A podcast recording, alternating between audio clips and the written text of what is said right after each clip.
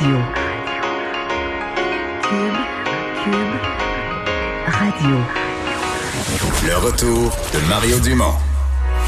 Deux heures d'info. De 15 à 17. Il provoque et remet en question. Il démystifie le vrai du faux. Mario Dumont et Vincent Dessureau. Le retour de Mario Dumont. Bonjour tout le monde, bienvenue à l'émission. Première de la semaine, c'est lundi 17 février. On va passer les deux prochaines heures ensemble. Bonjour Vincent. Salut Mario, ça va bien? Ça va très bien. Passé un beau, un beau week-end? Oui, très beau, très relaxant. Dans le froid, dans le moins froid, on a eu, euh, Ouais, on a, eu, tout. ça. On a eu tout, mais euh, j'ai affronté les deux en raquette. Ah oui! Ben, ça, dans le froid, c'est bien parce que ça reste euh, de la belle poudreuse Ben, euh, ouais. en raquette. là. Par contre, euh, sur le lac, là, tu sais, quand t'es pas dans le bois, euh, pas à l'abri du vent, là, oh, ça pince. le vent, oui, le vent était sérieux. Mon chien s'est découragé, là. Ah oui? Ah ben là, je me suis retourné, il me suivait plus. Il, s'était- il était couché comme dans la neige, tout écrasé, il avait l'air à dire, le drapeau blanc, moi. Y je- a-tu des petites raquettes? ou- Hein? Non, non, il cale, Ouais, c'est c'est ça. ça. Ouais, lui, il aime moins ça, là, quand il y a bien de la neige molle, c'est un peu plus rough. Euh, grosse journée euh, dans l'actualité, mais oui, parlant de neige, commençons avec ça, parce que euh, c'est pas qu'on en a une quantité énorme, mais on va y goûter pendant quelques, quelques heures ramassées. Là. Ouais, c'est ça. Ce qu'on souvient, la dernière grande tempête, c'était un 40 cm, mais qui tombait sur... euh, Quasiment deux jours, ouais. Exact, quasiment deux jours. Euh, demain, c'est beaucoup moins de neige, mais dans une période pas mal plus courte. Alors quand même, ce sera euh, problématique. Faut pas se dire, ah, c'est juste 10 cm, juste 15. Euh, sur quelques heures, ça peut quand même représenter des problèmes. Donc, euh, Canada euh, avise que c'est une dépression quand même importante qui, arrive du Colorado et qui va traverser le Québec de mardi à mercredi. Donc, à partir de demain matin, euh, il y aura de, la neige. Euh, à Montréal, c'est juste un 5 à 10, mais à plusieurs autres endroits, c'est plus. Le Québec, par exemple, c'est un 15 cm. Avertissement d'ailleurs d'Environnement Canada de neige pour la chute Saint-Jérôme, Lanaudière et Laurentides. Euh, avertissement également du moins météo, bulletin météorologique spécial pour plusieurs secteurs du Québec, Mont-Laurier, Parc du Mont-Tremblant, euh, donc Québec, Gatineau, euh, Papineau, Restigouche, Bonaventure. Alors des secteurs qui devraient avoir 10 à 15 cm demain. Et comme c'est de- du matin au soir, ben il y aura quand même des moments où ce sera assez, euh, disons, avec des chutes assez rapides et avec du vent. Alors sur les routes, ça risque d'être problématique. Il faudra adapter sa conduite. Alors, c'est confirmé. mais ju- juste là-dessus, Oui. là, j'ai... J'ai commencé à penser ce matin, puis il faut que je m'enlève cette idée-là, mais sais, moi, j'aime pas tellement l'hiver, tu sais. Puis, euh, on dirait que ce matin, je me suis mis à penser, euh, ah, 17 février, euh, On est rendu. c'est presque fini. Ah oui, ouais. Ben, surtout quand il fait 0 ou 2 comme hier. Ouais, ça, c'est presque fini. Puis une fois que tu dis que c'est prêt. Puis euh, l'année passée et l'année d'avant, les deux derniers printemps, l'hiver a duré, là, a passé le 31 mars. Le mois de mars, Ouais, c'était pas un mois de plus. printemps. Le mois de mars, c'était pleinement un mois d'hiver, puis même le début avril, puis tout ça. Fait que tu vois, si je commence le 17 février à espérer, ah, c'est presque, c'est presque fini l'hiver, puis qui dure jusqu'au 4 avril, là, Ça fait mal. T'as raison. je vais être écœuré, c'est pas à peu près, là. Des fois, il y a des petits coups de chaleur, puis un peu de soleil. Là, tu pognes un coin, il y a du soleil, puis là, tu as un petit vent chaud, puis tu sens un petit peu le- le- le- la fonte. Puis là, tu, ah, Ah, on y arrive, mais non, Non. vraiment pas. Alors, il faut pas prendre ça pour... Il faut pas que je commence à compter Non, les non, jours ou oublie- oublie- ça. On oublie ça. Bon. Euh, donc oui, euh, méga transaction qui est confirmée euh, dans tous ses détails. On l'attendait tout, tout l'avant-midi. On, on l'attendait. Tout le monde confirmait la transaction, mais euh, il fallait qu'elle soit approuvée par les différents conseils d'administration. Mais là, c'est fait. Oui, c'est fait c'est quand même encore une fois. Puis là, c'est Bombardier, on en parle euh, énormément euh, depuis plusieurs semaines maintenant, mais ça arrive à bon cette nouvelle aujourd'hui confirmée. Bombardier qui annonce la vente de sa division ferroviaire finalement la multinationale française Alstom, transaction d'une valeur de près de 11 milliards canadiens, le 8,2 milliards de dollars américains. Bombardier qui va donc finalement se concentrer sur sa division avion d'affaires. On sait qu'on se demandait, là, on, a, on négociait un peu sur euh, un côté comme de l'autre. Finalement, donc Bombardier va se concentrer sur ses avions d'affaires qui emploient quand même beaucoup de gens au Québec. C'est plus de 10 000 emplois euh, dans la région de Montréal. Euh, Alain Bellemare, donc le PDG de Bombardier, qui dit quand même c'est- à chaque année, euh, Alain Bellemare arrive pour dire, ah là, c'est la fin de la restructuration. Là, on regarde vers l'avenir et ça va bien. Alors bon, c'est encore ça aujourd'hui pour Alain Bellemare dans un communiqué qui dit, dorénavant, nous concentrerons notre euh, capital, toute notre énergie et toutes nos ressources sur l'accélération de la croissance et l'expansion des marges de nos activités liées aux avions d'affaires. Parce que là, il reste une activité. Ça sent mieux de se concentrer dessus. Il plus reste le, un ils plus domaine. choix. Il reste plus rien. On voit pas de, de- de- ben, également de grands nouveaux là, parce que les avions euh, sont, sont nouvellement développés. Euh, les avions d'affaires de Bombardier. Alors, ce sera ça pour mais, longtemps. Mais j'ai quand même été impressionné par leur carnet de commandes, quand même, cette division-là. Pour les deux prochaines années, ils ont 14 milliards de commandes placées. Oui, c'est une division. C'est pas, pas, banal. C'est une division qui va très bien. Euh, alors, euh, bon, c'est la bonne nouvelle pour ça, parce qu'évidemment, l'objectif de Bombardier étant de s'attaquer à sa dette et la vente de la, bon, la division ferroviaire, ça donne, euh, ça donne énormément d'air. L'enfant on couvre presque toute la dette. Euh, on va disposer chez Bombardier de 6,5 à 7 milliards de dollars américains de liquidités. On a 9 milliards, fait 9,3 milliards de dettes. Alors, on en couvre une grande partie. On a également des centaines de millions de dollars qui arrivent du, euh, du A220, donc ce qu'on a réglé la semaine dernière. Alors, c'est vraiment, on enlève énormément de poids à Bombardier, mais en même temps, on vend une partie qui aurait pu faire du profit et qui n'en fera plus pour, pour Bombardier. La caisse, évidemment, de dépôt, qu'elle va toucher quand même 2,1 à 2,3 milliards de dollars américains pour sa participation, euh, mais va acheter, euh, enfin, va même investir, ajouter 700 millions d'euros pour acquérir une participation dans le nouvel Alstom euh, qui, qui ajoutera donc cette partie de Bombardier, un 18% quand même dans Alstom. Alors, un ce investissement majeur, quand même ce important. C'est une des grosses nouvelles dans, dans, dans cette histoire-là. Oui, parce que la caisse aura à peu près euh, 4 milliards de dollars canadiens d'investis dans Alstom. Alors, je suppose qu'on y voit euh, beaucoup de potentiel. D'ailleurs, Charles Lemont, le PDG de la caisse, qui disait euh, que c'était un investissement dans une société qui est très bien positionnée pour tirer parti de la croissance d'un secteur qui est porteur. Surtout que on veut que ces jobs-là, enfin, la caisse investit euh, dans Alstom, mais on veut qu'il y ait des jobs au Québec et il devrait y en avoir parce que Alstom s'engage à établir son siège pour les Amériques, donc pas un siège mondial, mais pour les Amériques dans la région de Montréal, créer un centre de conception et d'ingénierie euh, et de recherche de développement en haute technologie euh, au Québec, accroître les activités des usines de la Pocatière et de Sorel-Tracy. Alors on y voit, on voit du potentiel, un peu comme avec les, la, le A220, là, finalement c'est avec la plus grosse compagnie Airbus qu'on voit peut-être des développements. Là, ce sera avec Alstom dans le ferroviaire, mais au Québec. Alors euh, c'est peut-être bon des bonnes nouvelles. D'ailleurs, extrait du premier ministre François Legault sur cette question-là, justement, du siège social euh, américain versus le siège social mondial qu'on aurait voulu. On peut écouter François Legault. Comme je vous disais, euh, l'idéal, ça aurait été un siège social mondial. Siège social des Amériques, c'est déjà pas mal. Maintenant, bon, il va falloir voir qui seront les actionnaires d'Alstom. Donc, euh, donnez-moi quelques heures.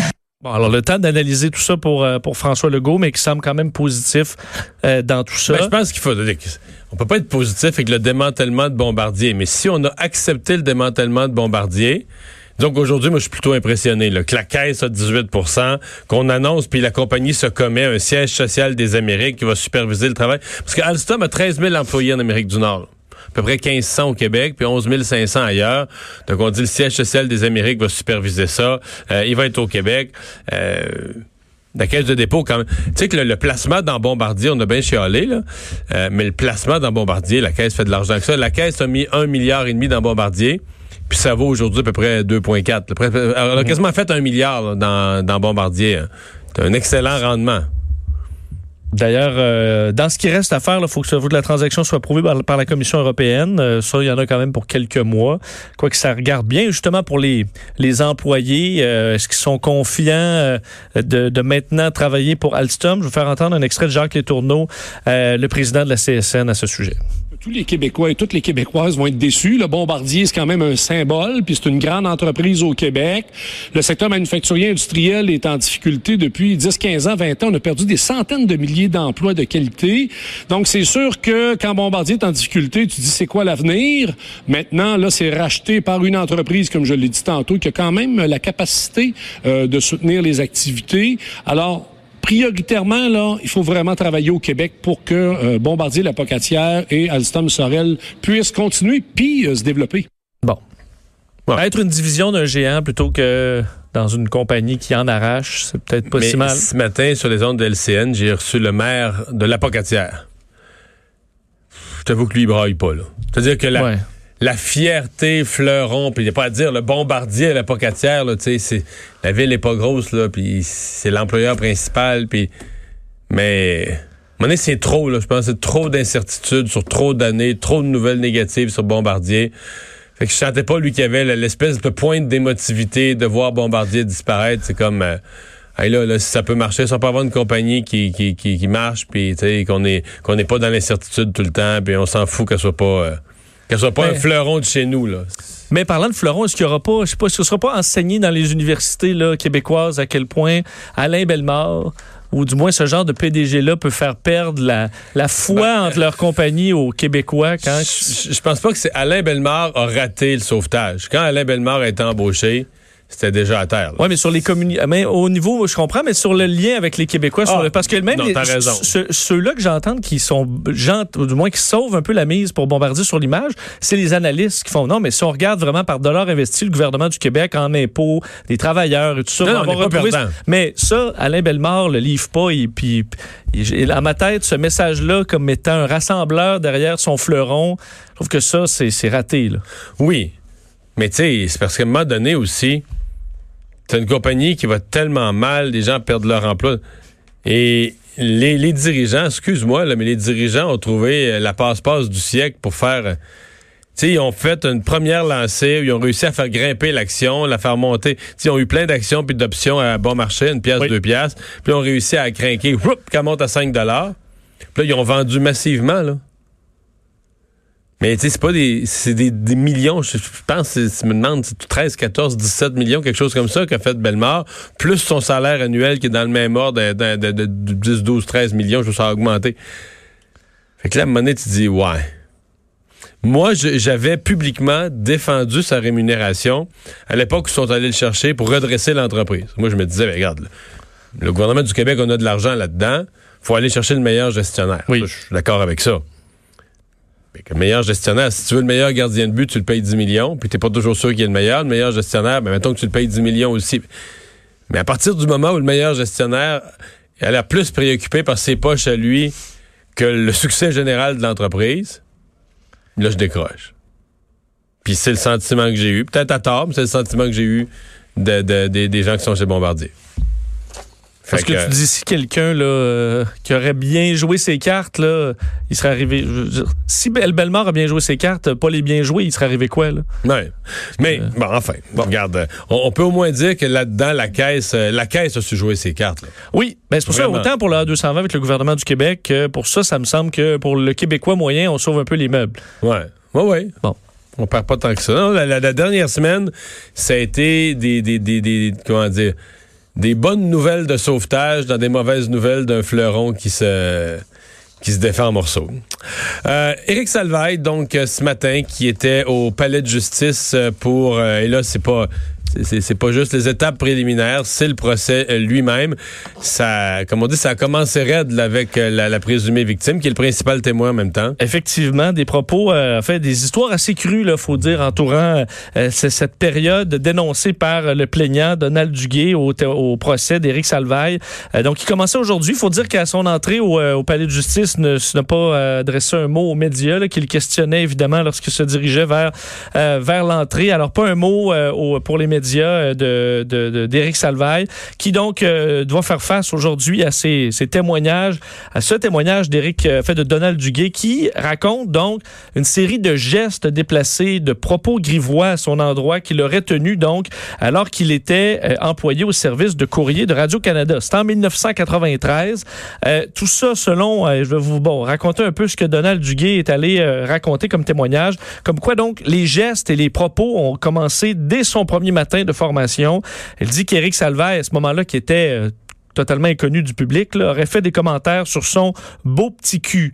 Euh, Donald Duguay aurait été outré par ses propos, euh, qui ont euh, qui se sont poursuivis donc dans un, euh, un discours régulièrement vulgaire à son endroit, qui culmine en fait qui empire jusqu'au 3 juin 1993 où Éric Salvaille aurait demandé à Donald Duguay de se retourner pour le regarder donc pendant que il- qu'il se masturbait devant lui. Donc on dit son pénis était en érection, il se masturbait devant moi.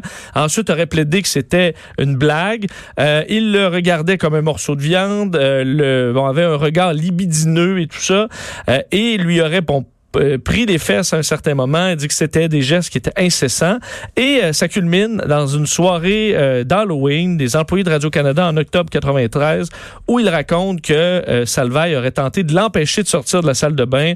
Il y aurait eu des bousculades même. Le pouce, le plaque sur le mur, essaie de l'embrasser.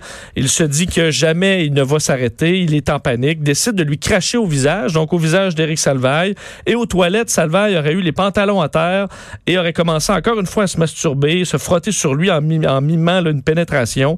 Alors en lui disant à l'oreille un jour, je vais finir par t'avoir. Alors c'est à peu près là, excusez-moi pour les propos vulgaires, mais c'est ce qui a été raconté aujourd'hui euh, comme euh, comme fond de l'affaire. Pourquoi avoir attendu aussi longtemps pour dénoncer? Ben Duguay dit avoir voulu porter plainte à la police tout de suite après les événements en 93, mais avait peur. euh, est-ce qu'on allait le croire? Est-ce qu'on allait, est-ce qu'il allait perdre son emploi à Radio Canada Alors c'est beaucoup plus tard, évidemment là, bon, euh, lorsque le, le- le- le scandale éclate dans la vie de euh, d'Éric Salvaille, où il décide de porter plainte parce qu'il dit si moi je ne sors pas, il y aura des autres victimes, quelqu'un doit l'arrêter. Si toutes les victimes restent chez elles, ça donne carte blanche aux agressions. D'ailleurs, notre collègue Yves Poirier l'a questionné, euh, Donald Duguay, la présumée victime dans cette histoire-là. On peut écouter un extrait. Est-ce que vous êtes confiant quand même? Je peux vous demander ça? Oui, oui, je suis confiant. Je viens de dire la vérité, donc euh, j'espère que la vérité va triompher. Vous dites, et vous le dites depuis toujours, je ne le fais pas juste pour moi, je le fais pour les autres victimes potentielles. Oui, je le fais pour tout le monde. Je le fais pour faire avancer le- la cause des victimes d'agressions sexuelles. Pour que le processus judiciaire soit...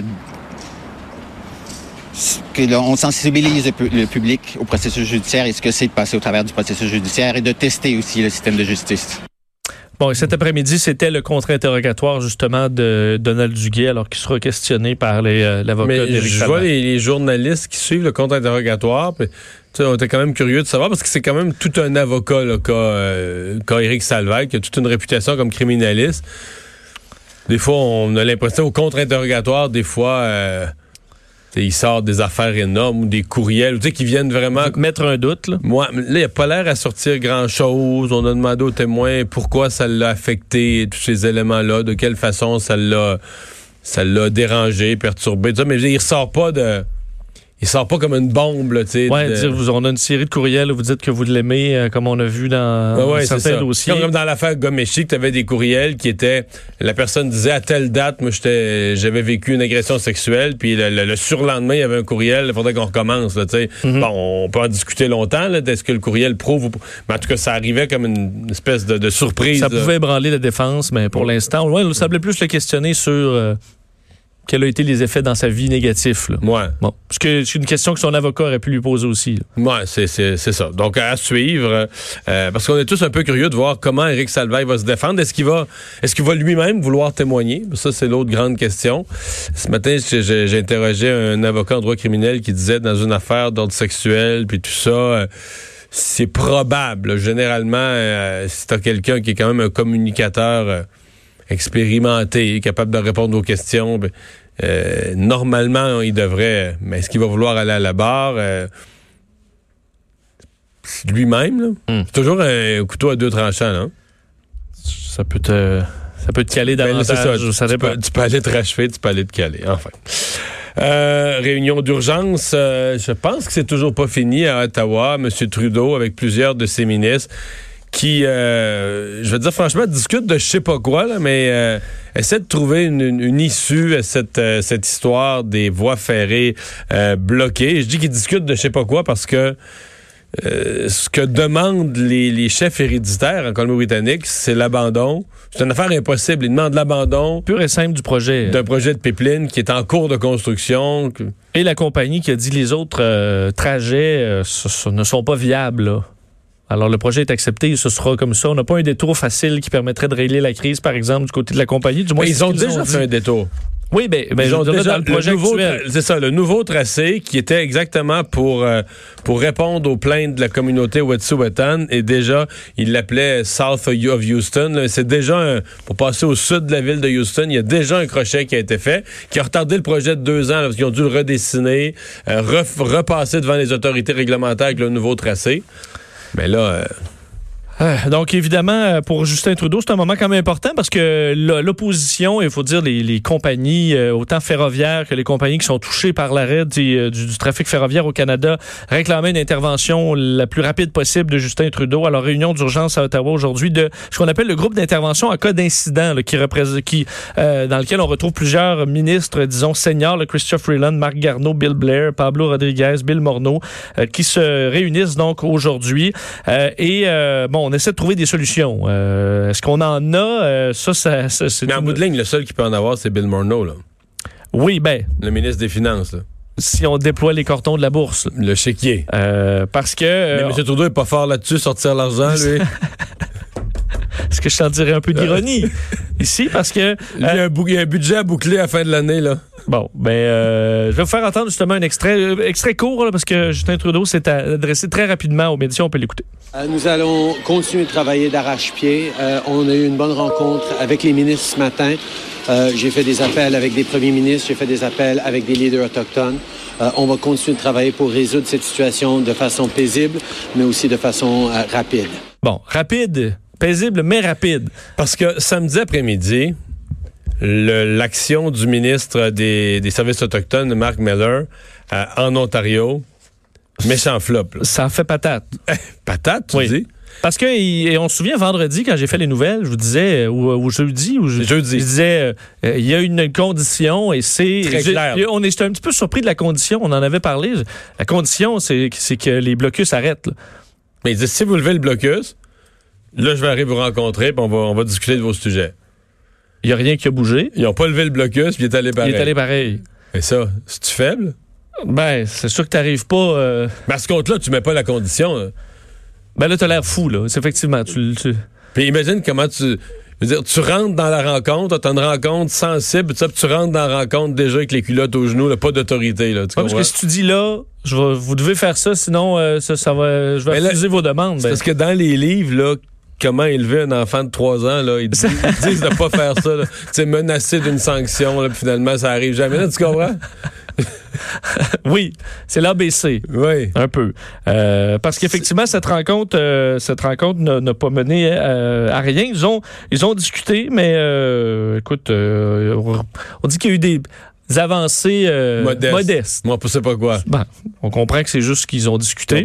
Euh, et Justin Trudeau qui a changé son, son horaire, on sait, là, des, des- des- des- dans les derniers jours, devait se rendre à la, donc au- à la communauté des, des Caraïbes, à la Barbade, là, donc conférence des chefs de gouvernement de cette euh, communauté. Annule tout ça, c'est François-Philippe Champagne euh, qui va donc représenter le, le premier ministre. Alors, que c'est change 15 quand même votes, son ça. horaire. Pour le... C'est 15. Oui, mais je parle pour l'ONU. C'est ça, c'est pour le Conseil de sécurité de l'ONU. On disait l'Afrique, c'est 54 votes. Mais le CARICOM, là, la communauté des pays des Caraïbes, là, c'est 15 votes. 15 plus 54, 69 votes là, en deux semaines, M. Trudeau. Non, mais c'était carrément ça, son agenda. Là. Sur 180 pays qui ont le droit de vote, tu en avais 69 que tu pouvais voir en. Tu sais, la, la conférence de l'Union européenne la semaine passée, puis la conférence des Caraïbes. euh, Ouais. Je pense qu'une compagnie qui ne qui reçoit pas ses trains depuis euh, une semaine... euh, Qui les- voit le premier le- ministre repartir pour la Barbade. Ouais, le siège de l'ONU, là, ça passe vraiment deuxième. là. Oui. Bon, parce que d'ailleurs, Puis, puis la caricature, c'est que qui finissent un voyage déjà engagé la semaine passée, il y a des gens qui ont chialé, mais ça a passé. Mais qui retournent en Barbade cette semaine, là. Puis c'est- je pense qu'il partait, il devait partir en avant-midi aujourd'hui. C'est pour vrai s'arrêter la risée, là. De dire, ben voyons, là. Les trains marchent plus dans son pays. Puis, puis veut, veut pas.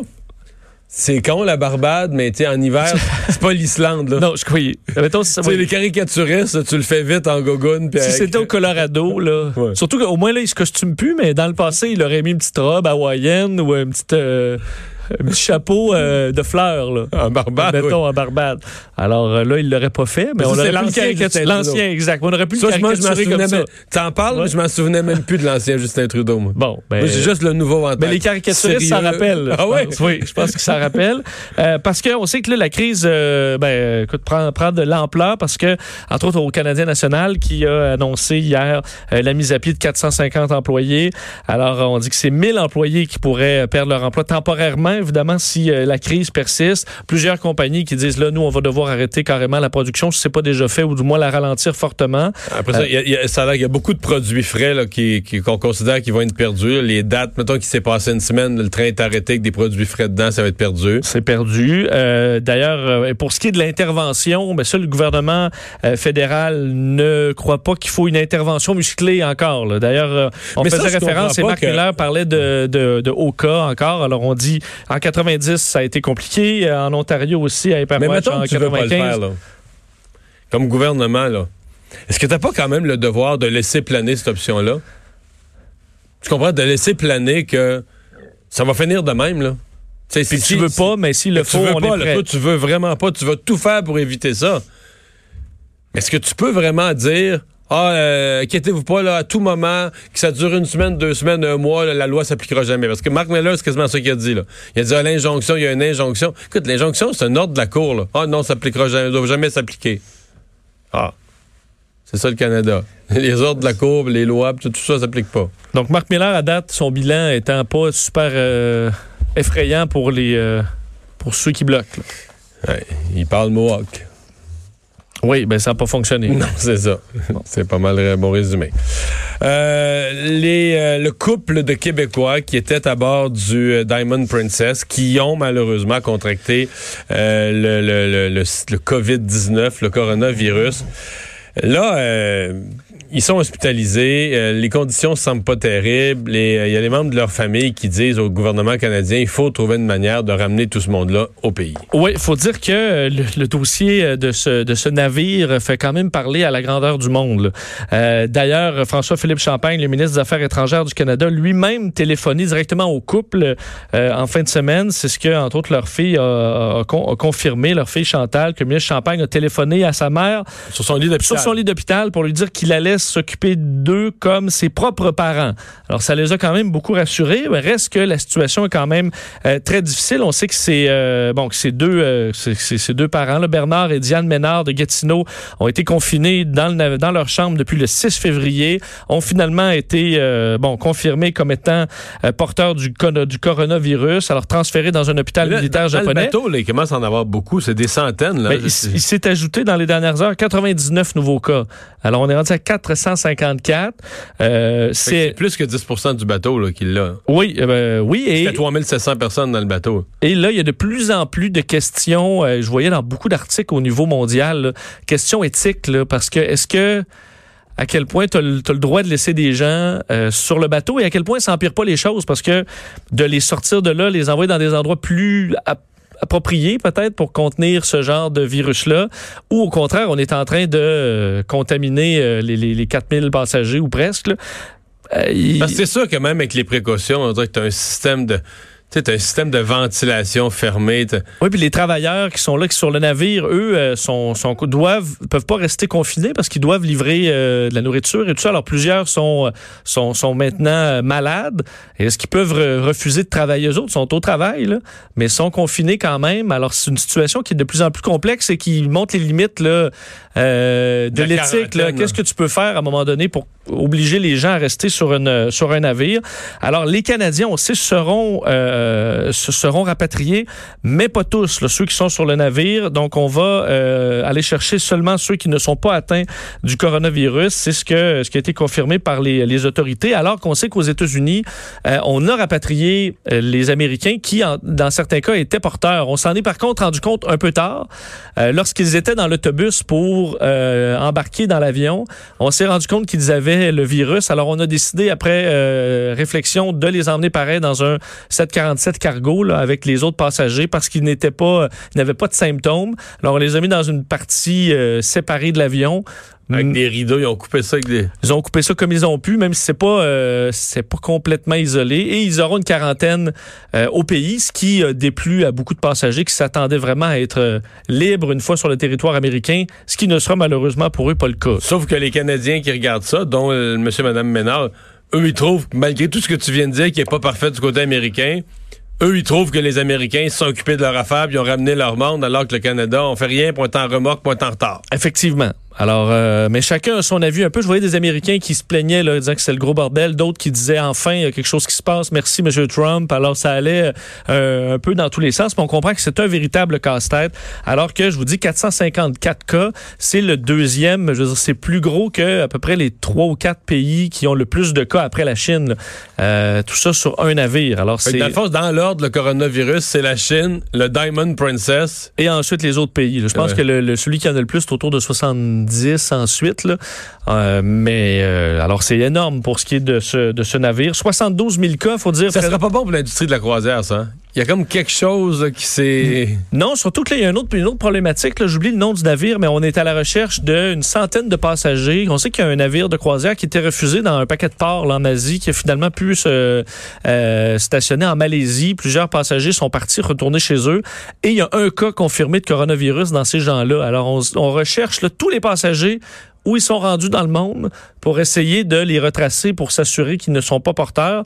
Alors, ça pourrait être euh, peut-être disons, très dangereux dans certains cas si plusieurs passagers étaient aussi atteints, se sont retournés dans leur pays respectifs. 1800 morts, le dernier bilan, 72 000 cas. Alors, on sait ça ralentit un peu la croissance des cas, mais ça monte encore. Alors, euh, c'est une situation qui est encore très, très difficile euh, au niveau mondial.